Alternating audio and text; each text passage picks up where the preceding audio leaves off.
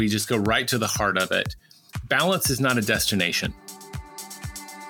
That's Jay Papasan, executive, speaker, and the best selling author of The One Thing The Surprisingly Simple Truth Behind Extraordinary Results. When I'm public speaking, right, and I'm in a room with a bunch of people, I'll often ask people, if you're physically able, would you stand up on one foot?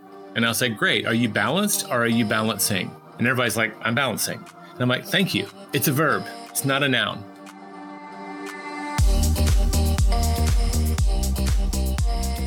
I'm Michael Mogill, founder and CEO of CRISP, the nation's number one law firm growth company. I've built my business through practice, not theory. CRISP started with just $500 to my name and has grown to over eight figures in revenue over the last few years, earning a spot on the Inc. 500 list of the fastest growing private companies in America. Our approach has been to take everything we've learned about generating massive growth within our own organization and help the country's most ambitious and committed law firm owners do the same for theirs. In each episode of this podcast, I sit down with innovative market leaders from the legal industry and beyond to learn from those who thrive in the face of adversity, challenge the status quo, and define what it means to be a true game changer. Today, we're revisiting one of our most popular episodes from the podcast where I sat down with Jay Papasan to discuss his bestseller, The One Thing why the popular concept of balance is a fallacy, and how to accomplish more by doing less. But if you constantly cheat on time, there is a massive price that you will pay. That's coming up on the Game Changing Attorney podcast.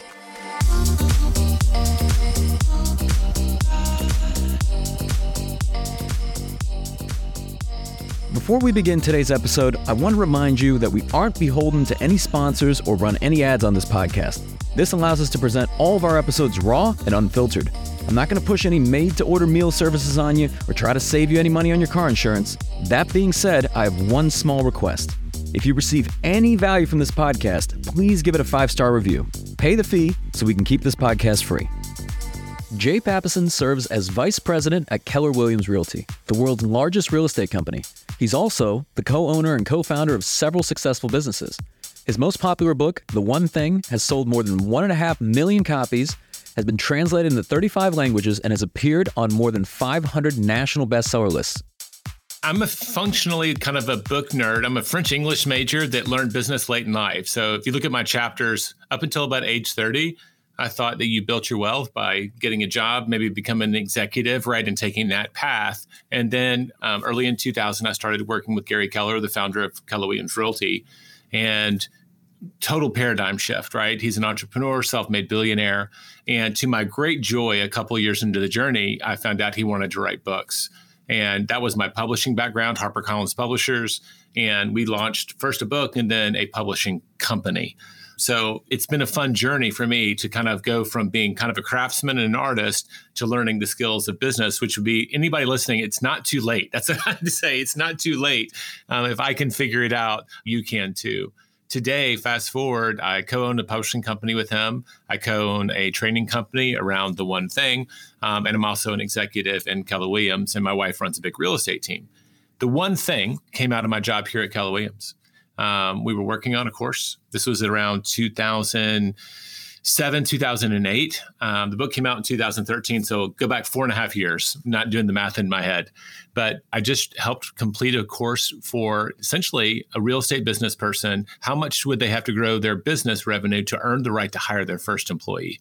And that's a big landmark, as you know, right? Okay, I'm, I'm working for myself. I might have a part time assistant, but like I'm going to have a W 2. And that feels like a big journey into being a business person. And we had wrapped up the course, and Gary um, said, you know what? I want to go home and write you an essay. I want to just kind of, I want to give you something fun to start it off with. And he came back with about a 14 page handwritten essay called The Power of One.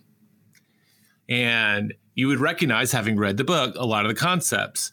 And it was really kind of his journey of identifying the things that mattered most. And, and that aspect, the number one thing is if you had your marketing engine running, if you had customers, kind of everything else started to fix itself. And I looked at him and it's like Monday morning, I was reading his essay in, in his office and I said, Gary, this could be a book. And he goes, I thought the same thing.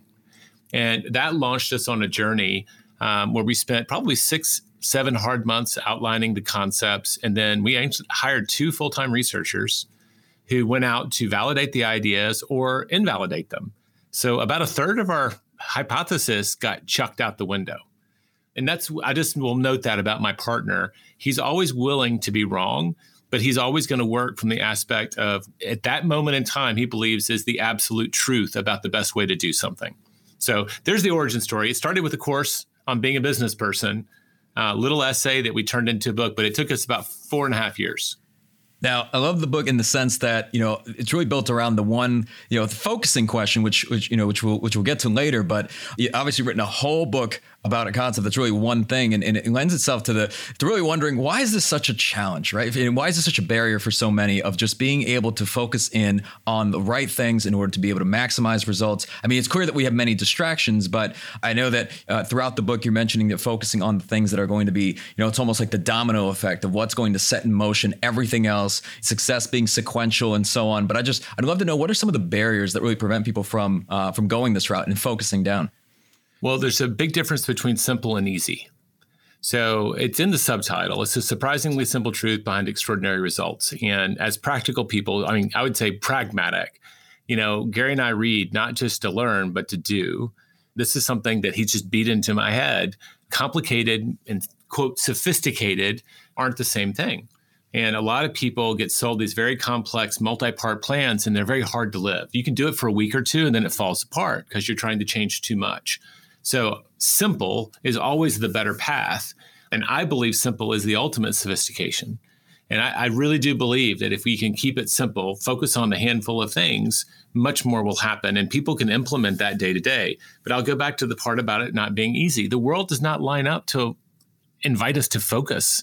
Um, it doesn't invite us to prioritize. It doesn't invite us to kind of narrow down to one thing for any long period of time one of the things I was most afraid of, you mentioned the focusing question, and we'll get to it. But this idea of what's my one thing is the short version of it. I was really afraid people wouldn't know the answer, Michael. And I can tell you now, um, we've probably taught over 10,000 people in corporations, individual groups, you name it. And people know the answer. They are just so busy running around, the hair on fire, right? And entrepreneurs, they have a lot going on. They're not stopping to ask. And that was such a great relief for me and actually, people, when they ask the question, a lot of them immediately feel this sense of guilt for not having done it. So, the number one thing we wanted people to do when they read this book was just to start asking that question What is my real priority here? What is my real priority today, this week, this month, this year, whatever your frame of reference is? And if you can identify that, start there. Not, it doesn't mean it's the only thing, but you're going to give it first position in terms of your time and focus. Does that make sense? Absolutely, and it, and it, seems like this expands to not just what you know you as a leader are, are, focusing on, but also what what the business focuses on, and it can also be a person, as you mentioned. Oh yes, everything doesn't matter equally, and all people don't matter equally.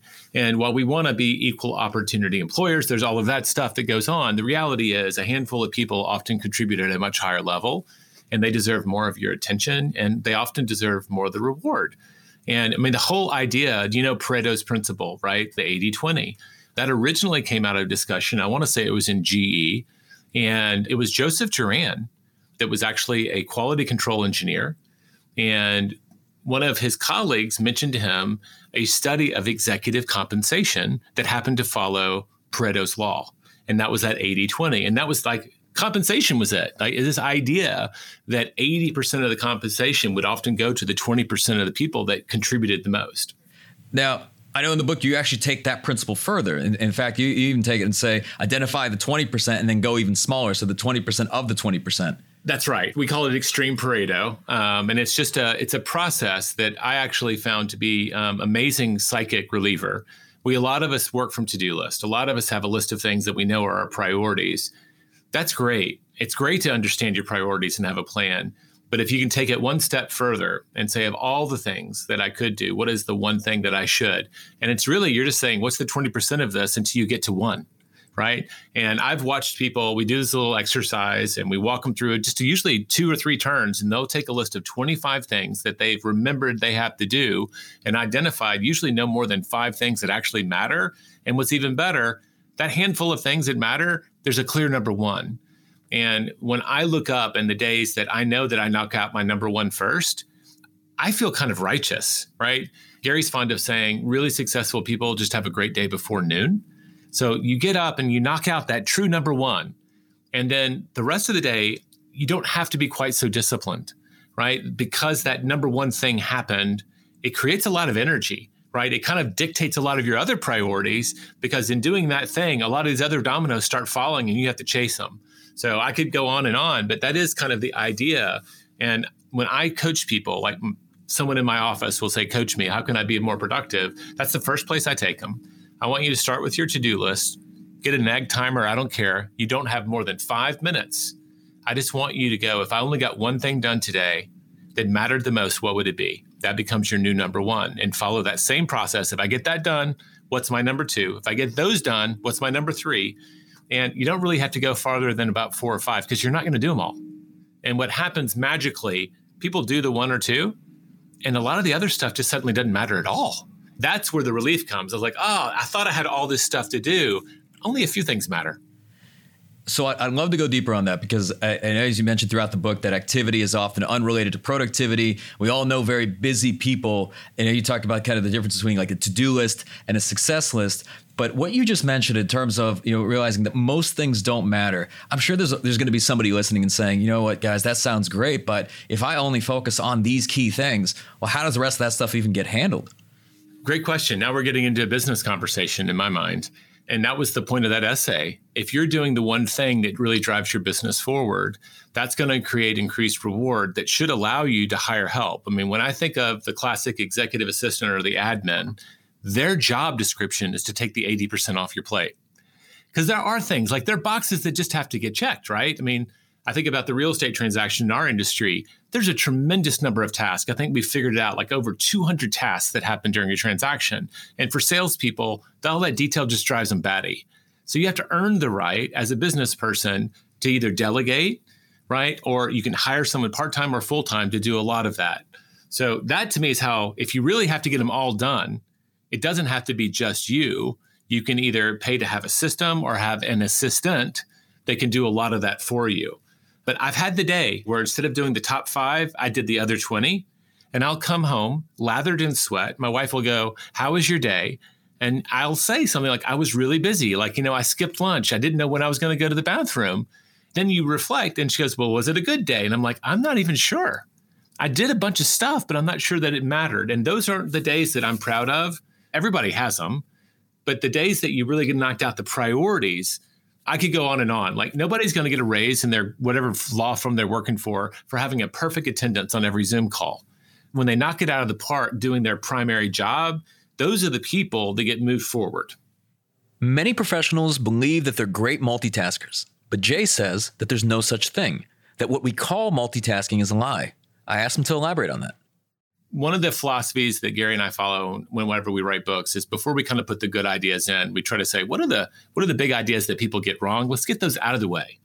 And so you're kind of walking through some of the lies of productivity. And the first one is this idea that everything matters equally, and that's just wrong. And that's why we go to Pareto's law until we get to our number one. If we can identify the number one priority, the second mistake people make is that they have a bunch of stuff. They just say, I'm going to do two things at once.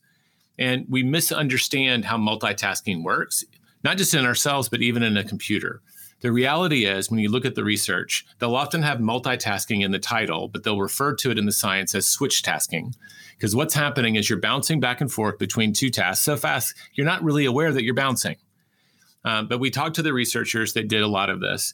And here's two steps that happen. You're focused on writing a brief, Michael. You're two paragraphs into like this three paragraph, really important part of it and someone knocks on the door, interrupts your focus, and says, What do you want for lunch? So, two things are going to happen. The first one is that your attention will switch, and that is absolutely intense, instantaneous. Squirrel, boom. Like it's in our DNA to notice things in the background.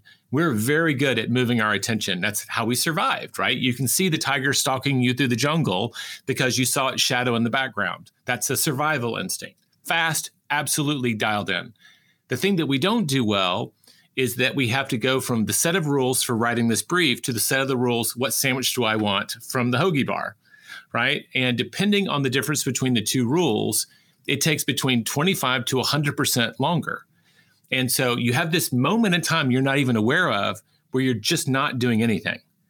And it adds up to a lot. So the way it manifests in me, the only time I'm really aware of it is maybe I'm watching a sports game or I'm reading a book my wife will walk into the room and start talking to me.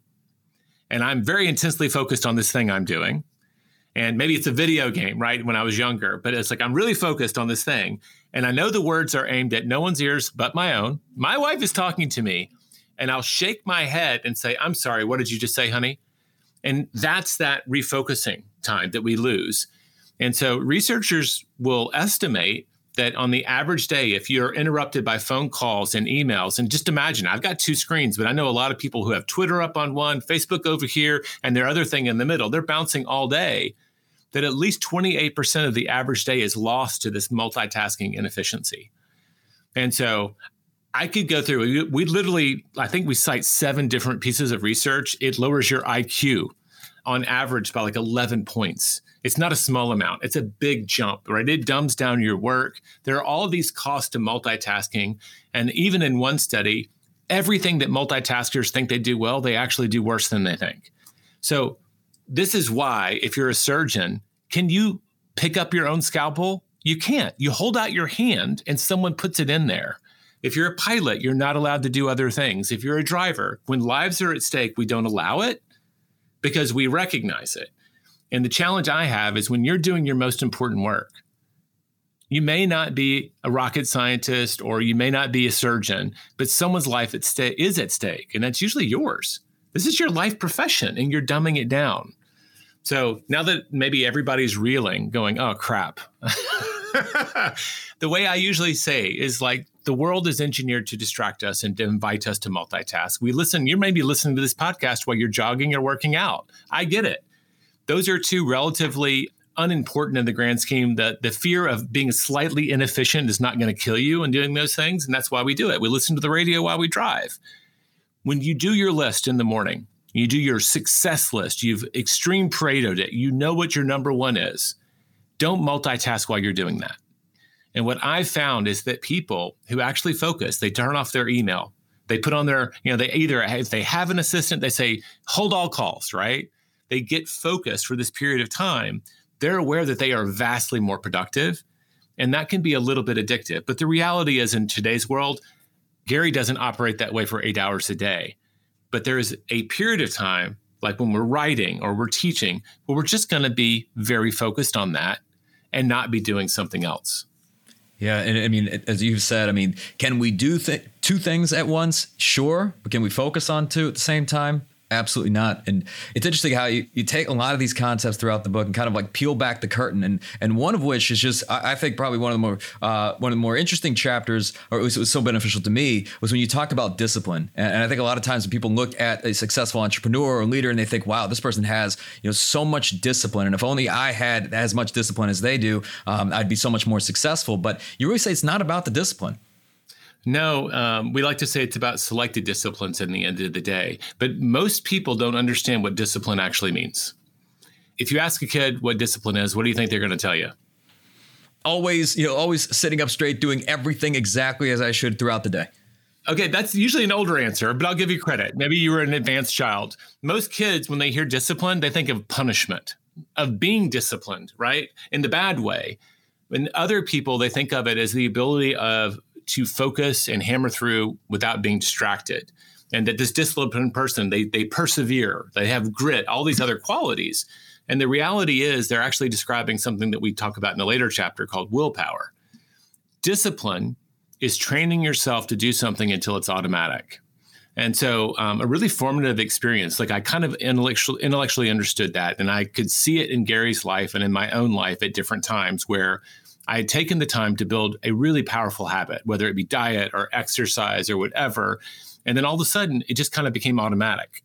And I was like, wow, okay, you go through this hard work period to build a habit, and then things get a lot easier for you. It's a lot easier to maintain. So I went to uh, give a speech in Nashville, and I was going to teach literally all day on the book. And I show up um, at seven o'clock. The class is going to start like at nine, and there's already someone sitting in the front row. And I assumed he was part of the staff. And I went up and I, I, started chatting him up and I said, Hey, so what's your role here? I just assumed I was like, I was there. I still have my cup of coffee. I'm there to get mic'd up. And he just introduced himself and said, Oh, I'm early and I'm here actually to hear you speak. And I'm like, Dude, like you're like over an hour early. And he goes, Yeah, it's a habit. I can't help it. And he said that habit word. And I just kind of, I got my focus. And I said, Tell me more about that He said, um, It's been over a decade, but for nine years I was a Green Beret. And I was trained to show up early and observe before I act. And I just can't shake the habit. So here's something a decade in his past this need to show up early. And he said it drove his wife crazy. They were always the first people at the movie, the first people at all these places. She hated waiting around, but it was just disciplined into him. And that's what we talk about a disciplined soldier. They've trained on something until their reaction is automatic. And so we look up at these first couple of productivity issues, these lies, like when you know what your one thing is, like don't multitask. Wouldn't it be really awesome if I knew the number one thing that would make me a successful uh, business person in the field of law? What would my number one thing be? What if I just made that thing a habit? So that people like just started to understand, oh, it's 10 o'clock. Michael's doing X, right? You train yourself and then the world gets trained too. And so we dove into this idea of how long does it take to form a habit? And when you read the book, I, I, know you know the answer, Michael, and you clearly you've internalized it. What do most people think? How long do they think it takes to form a habit? Do you know? So I was going to ask you about this because you usually hear it's you know, 30 days or so, but you guys said it's much longer. That's right. I had heard a lot throughout my life. It was 21 days, and occasionally you heard 30. And the 21 days, when you trace that lineage all the way back, there's actually a book called Psycho Cybernetics that came out in 1974 and it was a book about self image by a plastic surgeon. And he made a statement in there that he had observed that it took on average 21 days for his patients to become accustomed to their new appearance. And everyone started quoting him on that, saying it took 21 days to form a habit. And it was funny. We start bouncing between all these books, and when we trace them all back to the lineage, it comes from this idea that's not actually related to habits. So there was a group of researchers, and the research happened in 2009 that actually were looking into this, and they were looking for the point of automaticity. I can't say it fast, three times fast. You get it. Basically, how long do you have to do something in a row for it becomes is about as automatic or as easy it's going to be? And so the power curve for them, when 95% of the effort went away, they called it a habit. And on average, people doing all kinds of stuff. I'm going to take the habit of doing eight glasses of water. I'm going to go to yoga every day, whatever it was, didn't matter the habit. The average is about 66 days. And so the lesson to us is that if you really want to commit to forming a habit, it could take two to three times as long as most people give it to actually get the habit. And that benefit then that serves you lasts so much longer. And th- there's a danger in 66 days. It's great we invite people to take 66 day challenges, and by and large, that works. But depending on you and your circumstances and what you're trying to do, it can take longer or shorter. We actually talked to the researchers. They shared like their actual graphs. On the low end, it took 18 days, and on the high end, it took over 250. And I think back, I've got kids. I don't know. Um, I think you've got a two year old. Welcome to the next stage, teaching them to brush their own teeth. It takes years to teach a kid to actually brush their teeth without being told, and they'll lie to you about it.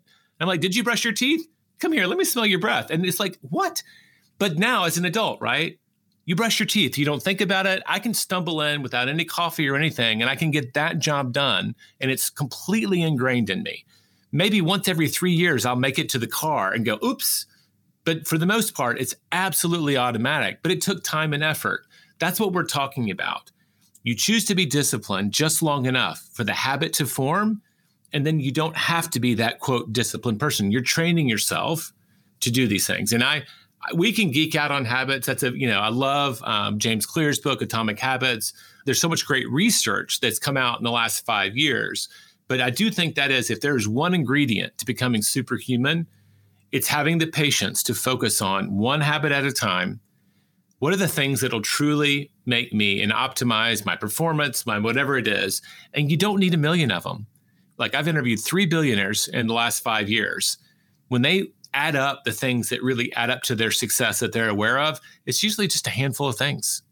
And they're really boring, but they just do them again and again and again. And they got really good at them. The fundamentals never went out of style. They just got really good at them and it's just automatic. They don't miss it. It's interesting. You know, I've always felt we're all committed to our existing set of habits. So meaning that you know you can have good habits, you can also have bad habits, right? Five o'clock you could be lined up at the at the liquor store, or five o'clock you could be on your way to the gym, and I think both both are habits. So you know it's always been fascinating to me the power of building momentum through habits. Uh, I know you mentioned it's very important to be intentional, building one habit at a time. I know people always set New Year's resolutions about how they're going to transform their life personally, professionally, and you know there's a lot of people in the gym on January 1st, and, and perhaps not as many you know January the 30th. But I'd love to get your thoughts in terms of like perhaps you know removing habits like, or replacing habits rather. So uh, there's a principle that I'll just touch on, and uh, I think atomic habits, this idea of tiny, right, atomic level. We talk about the smallest domino. And a, a, big part of our training and coaching is trying to get people not to skip ahead, to do the small thing that they can truly commit to building momentum on and then letting momentum take the rest of the way. So I just want to hit on that. It's not about doing a bunch of stuff, it's about picking kind of a keystone thing that launches a behavior. And that, that does a lot. Now, when I interviewed Gretchen Rubin, she did a book a few years ago called Better Than Before. We nerded out for about a half an hour on all the research that we've been reading. And I'll tell you that it actually takes more effort to unwind a bad habit than it does to form a good one it's a little surprising, but I for I, I, lived in Paris and New York for a, a, long time ago, and for a while I was a smoker, and I can tell you that that that's an addictive drug, but it's a bad habit, and there's just not a lot of pleasure in it. Like a lot of times when we're doing something positive, we want to talk to people about it. We feel like a lot of positive momentum and energy, and we don't always feel that way. Of you know what, I'm going to learn to start living within my means. I'm not going to spend more than I earned this month. People don't get a lot of positive momentum around it because they don't feel good about it, might even feel shame. And so they don't get a lot of positive reinforcement. So it is very hard often, but very doable. And one of the hacks you can do is sometimes can you take a positive behavior to replace the old? And that gets you doing something different, right? Instead of doing this, I'm going to do this. And sometimes people line it up. I'm addicted to watching TV. Well, start watching it on the treadmill like just reward yourself. Go ahead and, and stream Game of Thrones, but do it while you're walking or on your Peloton, whatever. And you can kind of come up with this weird mix of taking the bad temptations and aligning them with the good behaviors until the good behaviors kick in. We can go like super deep on this stuff and nerd out, but I'll just say pick one, lean into it, form a habit. And once you kind of figure that DNA out, you're off to the races. People you look up and go, wow, that person is so put together. If you really unwound it all, there's been a journey they've been on and they have successfully kind of added rituals and behaviors and habits to their lives that adds up to much, much more. Without a doubt, it's like show me your habits, I'll I'll show you your your future. That quote is by uh, was it Deming, I believe. Right, people um, don't decide their futures; they decide their habits, and their habits decide their futures. It's probably the most Instagram quote in the book and there's truth to that. You know, you mentioned earlier when we were speaking about discipline that I think a lot of times what people uh, refer to as discipline is actually willpower, and you really talk about the fact that you kind of have a limited battery life on this stuff. It, it, you know, we, have had uh, Ben Hardy on the podcast, wrote the book "Willpower Doesn't Work." You know, really spoke about the power of like the environment around you and really being able to control that environment. But when you're speaking about willpower, a lot of it's implying that focusing on doing your most important work when your willpower is the strongest. That's right. This is an evolving piece of research. Um, I got to interview Angela Duckworth earlier last year, and we like nerded out on this for a little while. And she clued me in on some brand new research. Still validates what we talk about, uh, but it's also adding um, some motivation to this as well.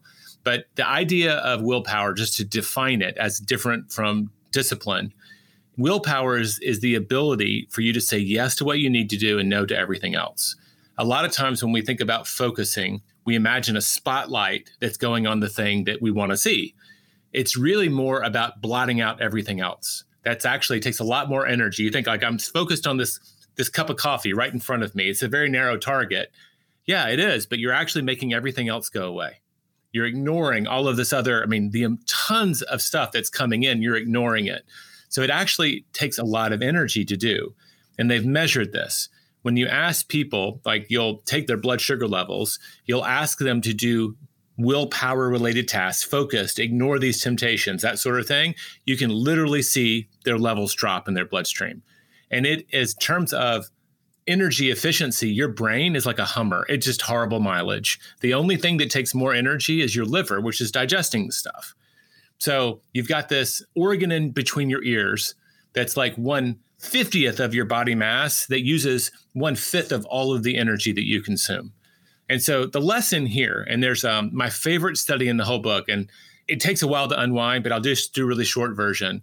They studied, um, and this is a great legal example, right? They studied over 1,100 parole cases in Israel, and they were studying the rhythm of the judge's decisions. And in their system, the docket is random, so it's not lined up the way it might be in the US. It's a random docket, and they have three two hour periods. They have a two hour period where they'll make decisions, often rapid fire, as, as often as one every six to 12 minutes. They'll go for two hours, they'll get like a 20 minute break. They'll get fed, like I called it a hobbit meal when they described it. It's like sausage, cheese, and some fruit. It's a snack. They'll go for two more hours. They'll get a late lunch, and then they finish the day. And they were measuring the likelihood that someone would get parole throughout each of those periods. And at the beginning of each of the periods, everybody has about a 65% chance. And over two hours, it'll rapidly drop almost all to zero in two of them and almost to zero in the other. Early in the morning, they tend to have the most decision making power because what you realize is when you don't have willpower, it doesn't mean you can't decide. What you do is you go to your default decision. And for a parole judge, it's go back to jail. So there's like the lessons that we learned. Like, first off, justice isn't blind, it's hungry.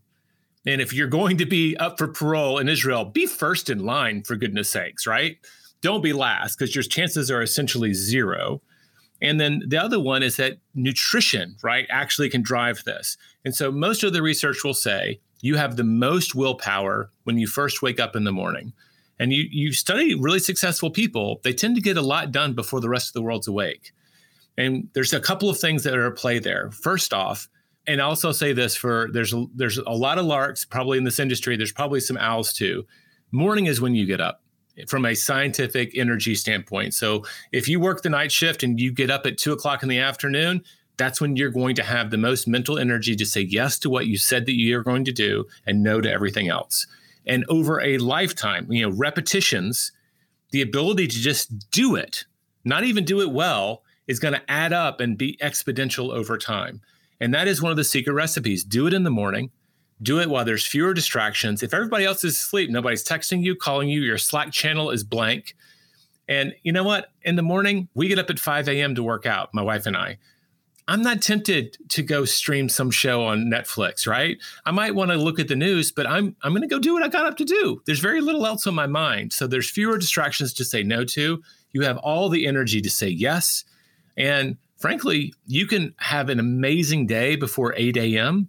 and then show up at work having worked out, maybe journaled, looked at your goals, had a good breakfast. For me, I spend time with my wife. We work out together. So we got that amazing relationship time. And the last thing I like to do is look at my goals. So all of that hopefully happens before I ever look at email. Email is other people's priorities. But if I've looked at my goals, what did I say I was going to get done today? I look at my calendar, which reflects my goals, now I'm set. Now I can go into the email and I know what I should say yes to and what I should say no to. And all of that is about launching your day with willpower so that you can do the things that you said that you're going to do. That's a whole lot. I just threw a whole bunch at you, but you're kind of an advanced audience, Michael. Well, and I would say I, back when I was in college, when my friends were were out drinking, I, would be listening to audiobooks. Uh, I remember like by Brian Tracy, and I remember read, uh, listening to the book "Eat That Frog." And it's interesting because one of the most important changes that I made many years ago was was what you just described. Not only is it you know is it getting up earlier, so you wake up in the morning. I'm practicing like Miracle Morning. Um, we've had Hal Elrod on the podcast, but it's also once you do get into the office, it is eating that frog. So like doing that you know that one thing early in the morning. Sometimes it's what can be perceived as the least desirable thing, but you've got the greatest willpower, and really not getting into the emails until much later in the day. Because I see people jump in very early, or they're jumping right out of bed, and they're responding to emails, they're very reactive, and so on. But just the amount of, of momentum that it builds to knock out, you know, you one thing first thing in the morning. I can't remember who taught me some of these hacks, but you know, um, batching, right? You can just basically take small periods of time and for repetitive tasks, try to concentrate them there. So instead of being in and out of my email on my best days, and I can't tell you that I always do this because sometimes I'm standing in line or I'm waiting for coffee and I'll I'll do it. I'll open my email. But in general, in the morning, I've looked at my agenda. I know what my goals are. I've set my, my goals for the day. I know what my number one is, which is usually scheduled very early in the day for me, just like you described. That's when we do our writing time. That's when I do my most important time for my wife's business. That's when they do their sales call time. They're reaching out to clients. They're trying to do their outreach because that's, even though it's the weirdest time in the world to be calling people in the morning, it's when you're going to do it consistently.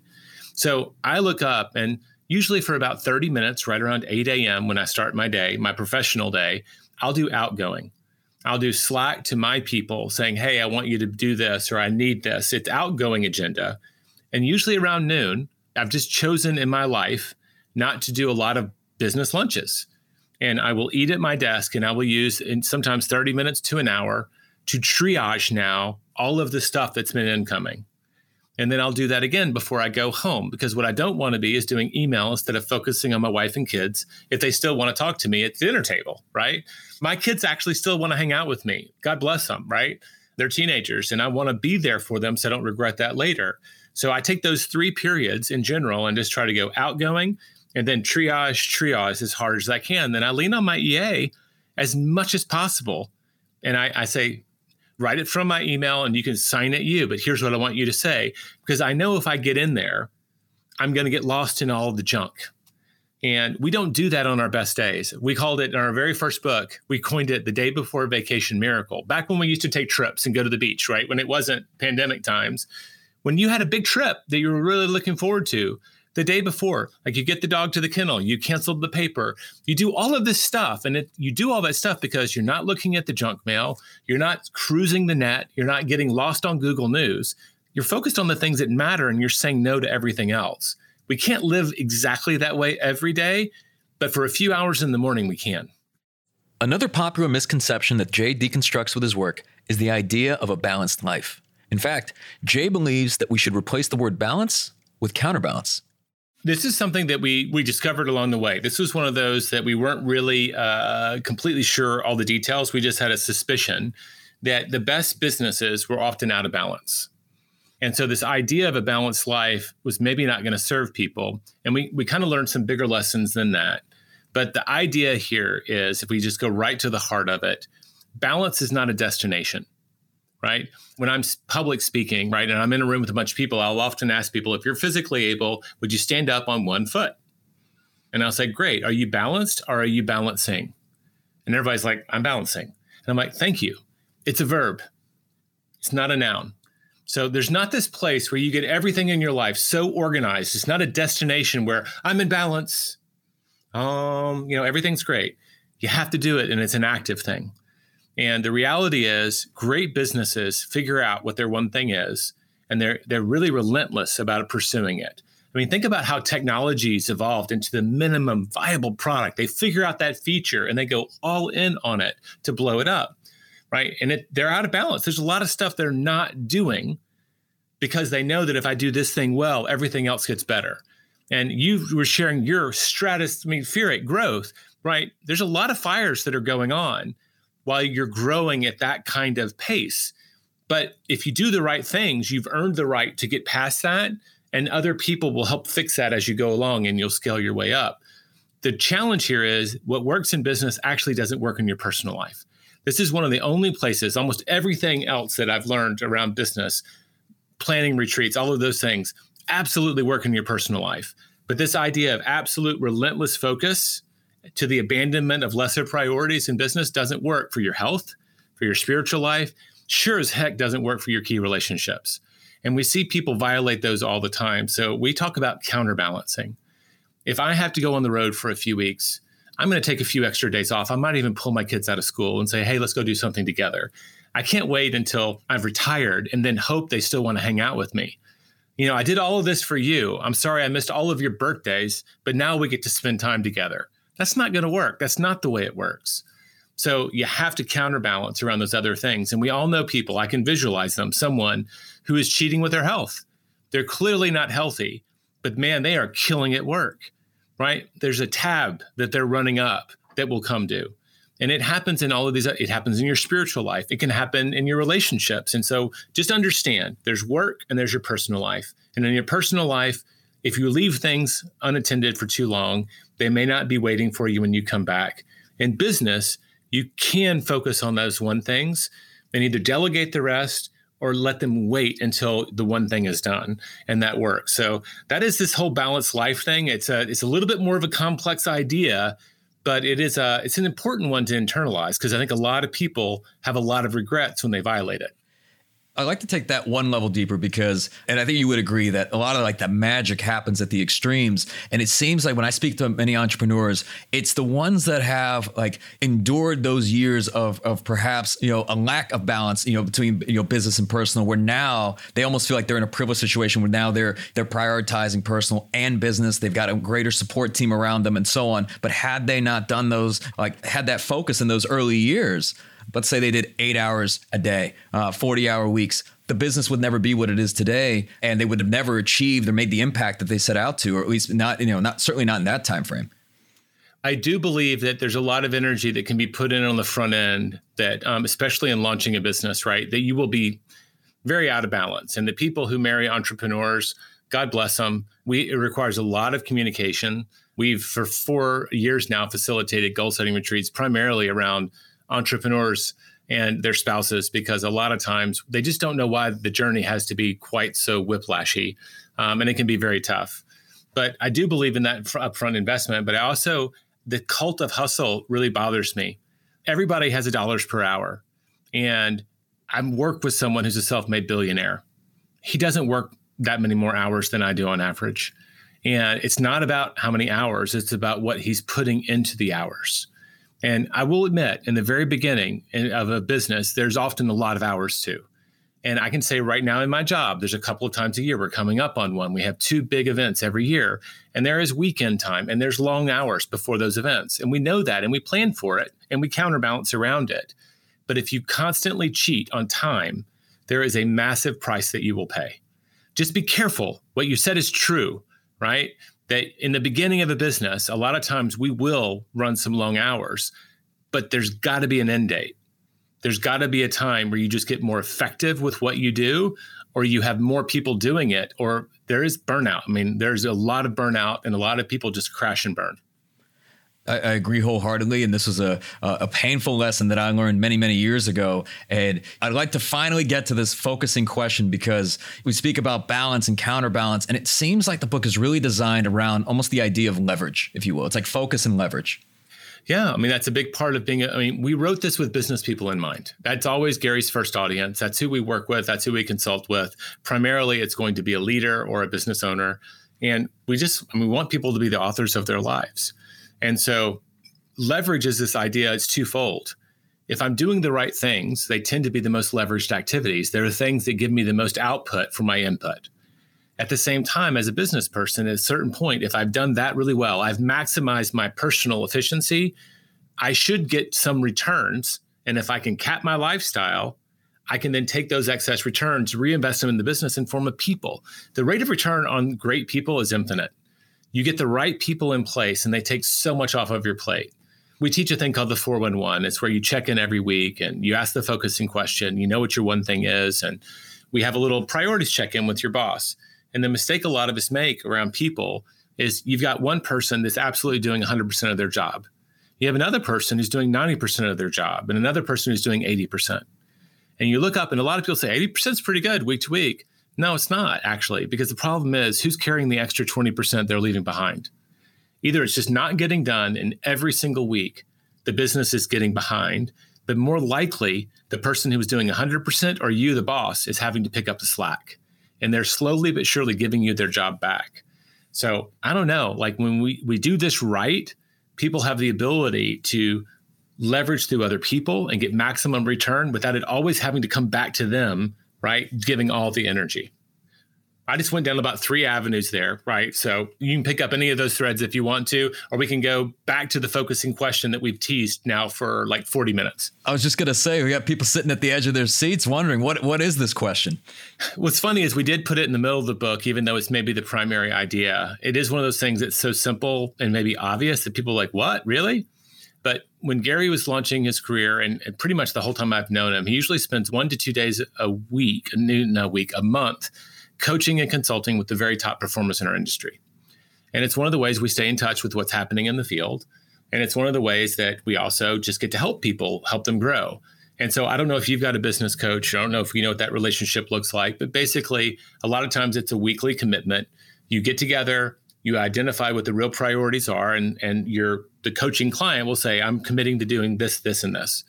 And what Gary noticed is that people would do things that were not quite as important as the number one, and they'd come back and say, "No, I didn't do that, but I did these things instead." And it was really out of frustration, kind of anger, that he was like, All right, Michael, if you only get one thing done this week to advance our priorities, just one thing, what are you absolutely going to do?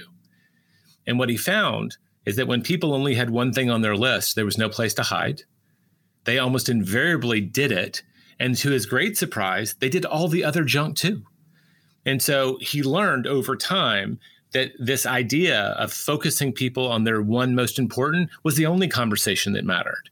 And so the evolution of the question started there and it took years, but it's this fully formed thing is what's the one thing I can do such that by doing it, everything else is easier or necessary? It's a big question that'll lead you to a big answer. And there's a series of things that make it up. You're not asking for what can I do, which could be a lot of stuff. What's the one thing I can do? And it's not something that you could, should, or would do in the future. It's what you can do today because that's how we get our feedback loop. And the second half, the such that by doing it, all you're asking for is you're trying to find the biggest point of leverage you currently have. And I told you when we were writing the book, you know, for four and a half years, I'm living with this, I'm living it and I'm enjoying it, but I'm cheating. I get to work with Gary, right? I'm like, okay, maybe I'm living in a bubble. And I was really worried. But when people stop to ask that question, we find by and large, almost invariably, that they get clarity, that either they know the answer or they get to it and they might not be completely confident, but they're ready to go anyway. And we felt so strongly like if you look at the back of the book, we just put a big question mark. We could have put testimonials, we could have put all kinds of junk there that you normally see on a book. But we really were clear if they people only did one thing after reading this book, we wanted them to ask that question. If we believed if we could help them get clarity around their number one, that was the biggest service that we could do. Because here's the truth when you know what you need to say yes to, it makes it easier to say no to all the other junk. And I love that you take it a step further because this isn't just about the business. It's it's really about our lives and in talking about living with purpose. So this one, you know, it's it's such an important aspect where you know you really can gain clarity on what you're doing. Not to mention, how could you ever be committed to anything that you even are ambitious about if you're not clear about the purpose? Um, so people talk about time management, which is really priority management. But if you could speak to like how purpose plays a role in, in really determining the the one thing. Yeah, maybe we can wrap it up around this because this is kind of a foundational idea. Like there's two levels of your one thing. There's kind of like, what do I need to do this week or this month or this year, right? And that's really about your your big priority around what you're doing. On a much grander level, there's kind of like, what's my one thing? And that's a big question for a lot of people. But what we saw in, in that four and a half years, and we studied musicians, artists, athletes, business people, businesses, like all of these different disciplines the ones that really had a sense of mission, they understood their purpose, it gave them an amazing advantage over everyone else. And I think a lot of people know this, like, oh, you know, the purpose driven, whatever, you know, it's like, okay, people talk about that, but it's real. When you understand like purpose, your mission, like this is what our business is about. We are here to do X. Everybody gets mobilized, and a sense of purpose gives you a clear sense of priority, right? I know where we're going. We're going to Buffalo, New York from Austin, Texas. That means I am roughly going to be going north by northeast. And I don't have a map, but I'm guessing that's pretty close. But I have a direction. Now I absolutely know that going south southwest is the wrong direction. So that sense of direction gives us a sense of priority. And the reality we believe is when you're acting regularly in your priorities, you tend to be as productive as you possibly can be. And business after business and individual after individual, when you see someone following that pattern, they get that foundation. They understand ultimately why the business exists and why they were meant to run it. And that's a heavy question, but you can get there. Then their priorities became amazingly clear and they became incredibly productive. When you think about a person on a mission, you say, ah, that Angela, she's on a mission. How do you picture that person? Are they wandering around playing games on their phone? No, their heads down. They have their blinders on. They're moving. They're walking fast because they know where they need to go and why it's so important to get there. that sense of purpose is amazingly powerful for people. And Jay, I'd love to know. So the book was released, I believe, in, in 2013. Since that time, just over the last several years, has your perspective, you know, changed on any of this? Like, is there anything that you would wish you would have mentioned in the book, or even as a follow up? We spent a lot of time in this. We got in the weeds a little bit, and our publisher, um, the Bard Press, they're great. They only do one book a year and they spent two years working with us on this. But at the end, they they gave us a long a long runway for this book. But I remember Ray coming up to us saying, "Guys, this is great. There is a amazing book here, but when people buy a book called The One Thing, they do not expect a doorstop. Apply the principles. Let's cut away everything that doesn't belong. And in the last three months before we sent the book to the publisher, the book went from 440 pages to 220. Um, we cut a little bit more than 40% of the book by with the math. And it was hard. Um, and in writing, you call it murdering your darlings, right?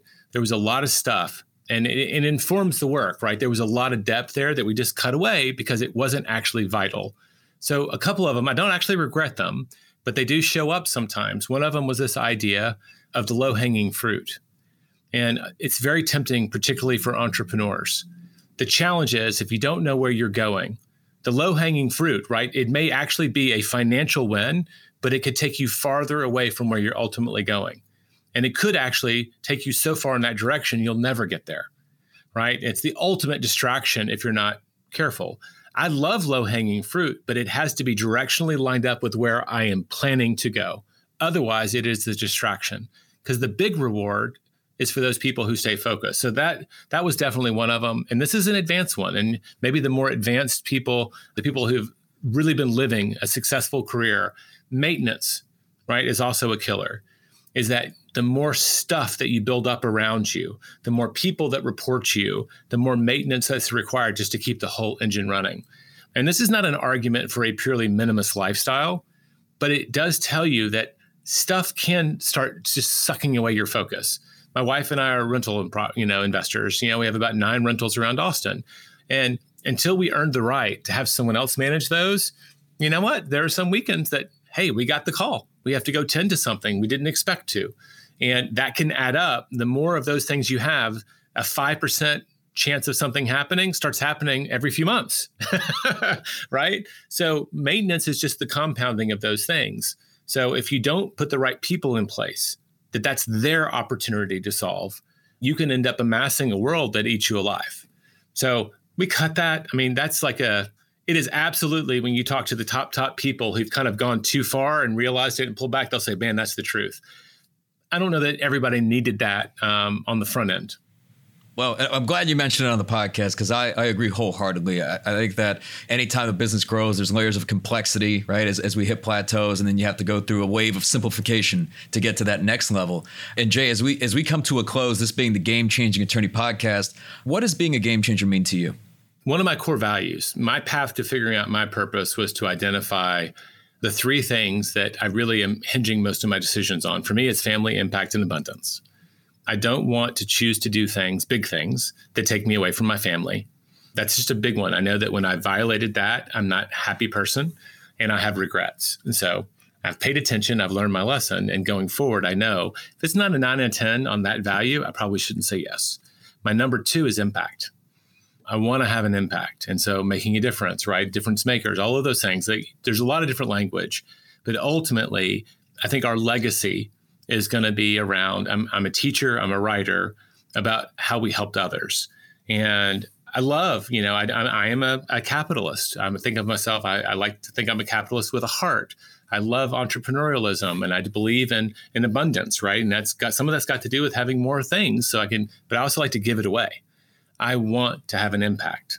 My favorite moments as an author, I remember one guy wrote me and he said, um, After hearing you speak, I started walking my daughter to school. And that one simple act has made all the difference for me.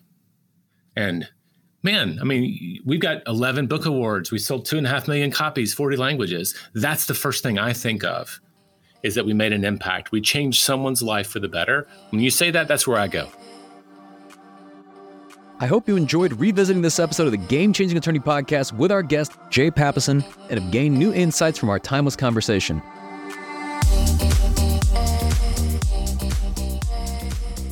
If you found this episode valuable, here are three free ways that I can help you grow your law firm. Number one, download the first chapter of my book absolutely free at gamechangingattorney.com. Number two, you can shoot me a text at 404 531 7691 and I'll answer any question that you've got for me. And finally, number three, if you can leave this podcast a five star review, it'll help us gain access to more influential thought leaders and bring their lessons learned here to you. For more information on our interview with Jay Papasan, see the show notes for this episode in your podcast app or visit legalpodcast.com.